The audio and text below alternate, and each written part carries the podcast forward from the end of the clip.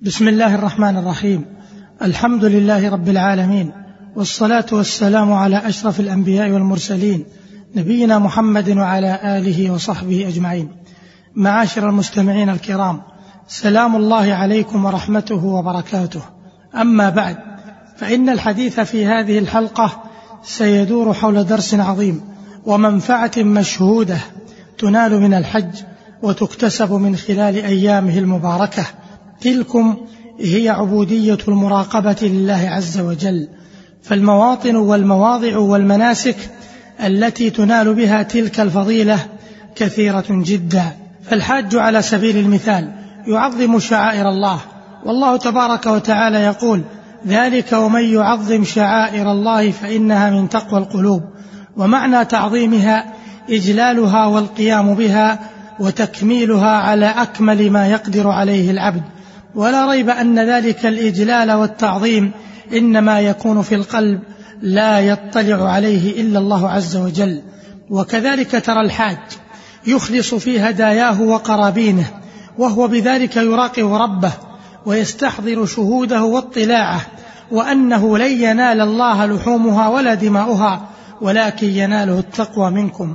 وكذلك ترى الحاج يطوف بالبيت العتيق 7، ويسعى بين الصفا والمروة 7، ويقف في عرفة في وقت محدد وينصرف منها في وقت محدد، وهكذا مبيته بالمزدلفة.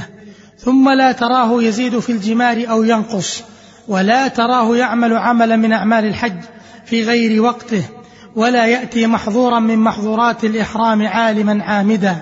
وتجده إذا شك في أمر ما طفق يسأل أهل العلم: هل عليه من إثم؟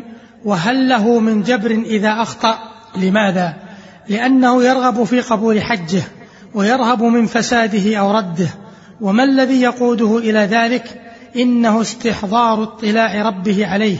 ولا ريب أن هذا درس عظيم يبعث المسلم إلى مراقبة ربه في شتى أحواله وسائر شؤونه وأعماله وأيامه، فالمطلع على أعمال الحج مطلع على غيرها، وبذلك يصل الحاج إلى أعلى مقام من مقامات العبادة، وأعلى مرتبة من مراتب الدين، ألا وهي مرتبة الإحسان.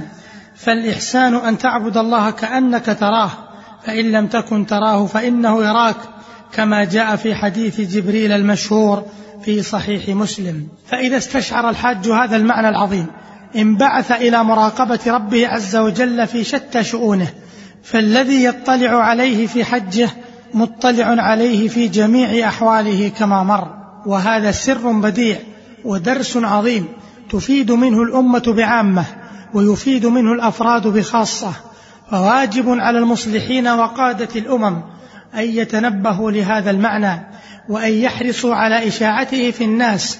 ذلكم أن نوازع الدين والمراقبة لرب العالمين يفعل في النفوس ما لا يفعله وازع القوة والسلطان. فإذا ألف المرء أن يراقب ربه ويستحضر شهوده واطلاعه عليه، فإن المجتمع يأمن بوائقه ويستريح من كثير من شروره. أما إذا كان الاعتماد على وازع القوة وحارس القانون، فإن القوة قد تضعف، وإن الحارس قد يغفل، وإن القانون قد يؤول، وقد يتحايل للتخلص من سلطانه. لذلك تكثر الجرائم والمفاسد إذا قلت التربية الإسلامية في مجتمع ما. فإذا أشعنا هذا المعنى في الناس وعمدنا إلى تربيتهم بأسلوب الدين والفضيلة، أرحنا واسترحنا ووفرنا جهودا كبيرة وقد تكون ضائعة في غير ما فائدة. فالمراقبة حارس قوي يمنع الإنسان من التفكير في الجرائم والشرور. وإذا راقب الإنسان ربه واحترمه في خلواته أظهر الله فضله ورفع ذكره، فالجزاء من جنس العمل، ومن يعمل سوءا يجزى به.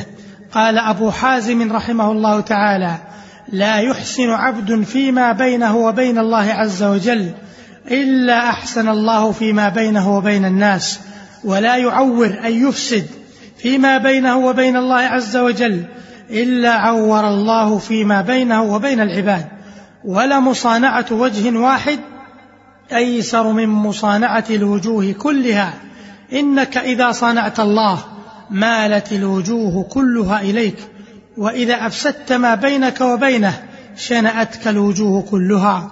وقال المعتمر بن سليمان رحمه الله: إن الرجل يصيب الذنب في السر فيصبح وعليه مذلته. وقال ابن الجوزي رحمه الله: نظرت في الأدلة على الحق سبحانه وتعالى فوجدتها أكثر من الرمل، ورأيت من أعجبها أن الإنسان قد يخفي ما لا يرضاه الله عز وجل فيظهره الله سبحانه وتعالى عليه ولو بعد حين، وينطق الألسنة به وإن لم يشاهده الناس، وربما أوقع صاحبه في آفة يفضحه بها بين الخلق فيكون جوابا لكل ما أخفى من الذنوب، وذلك ليعلم الناس أن هنالك من يجازي على الزلل، ولا ينفع من قدره وقدرته حجاب ولا استتار، ولا يضاع لديه عمل.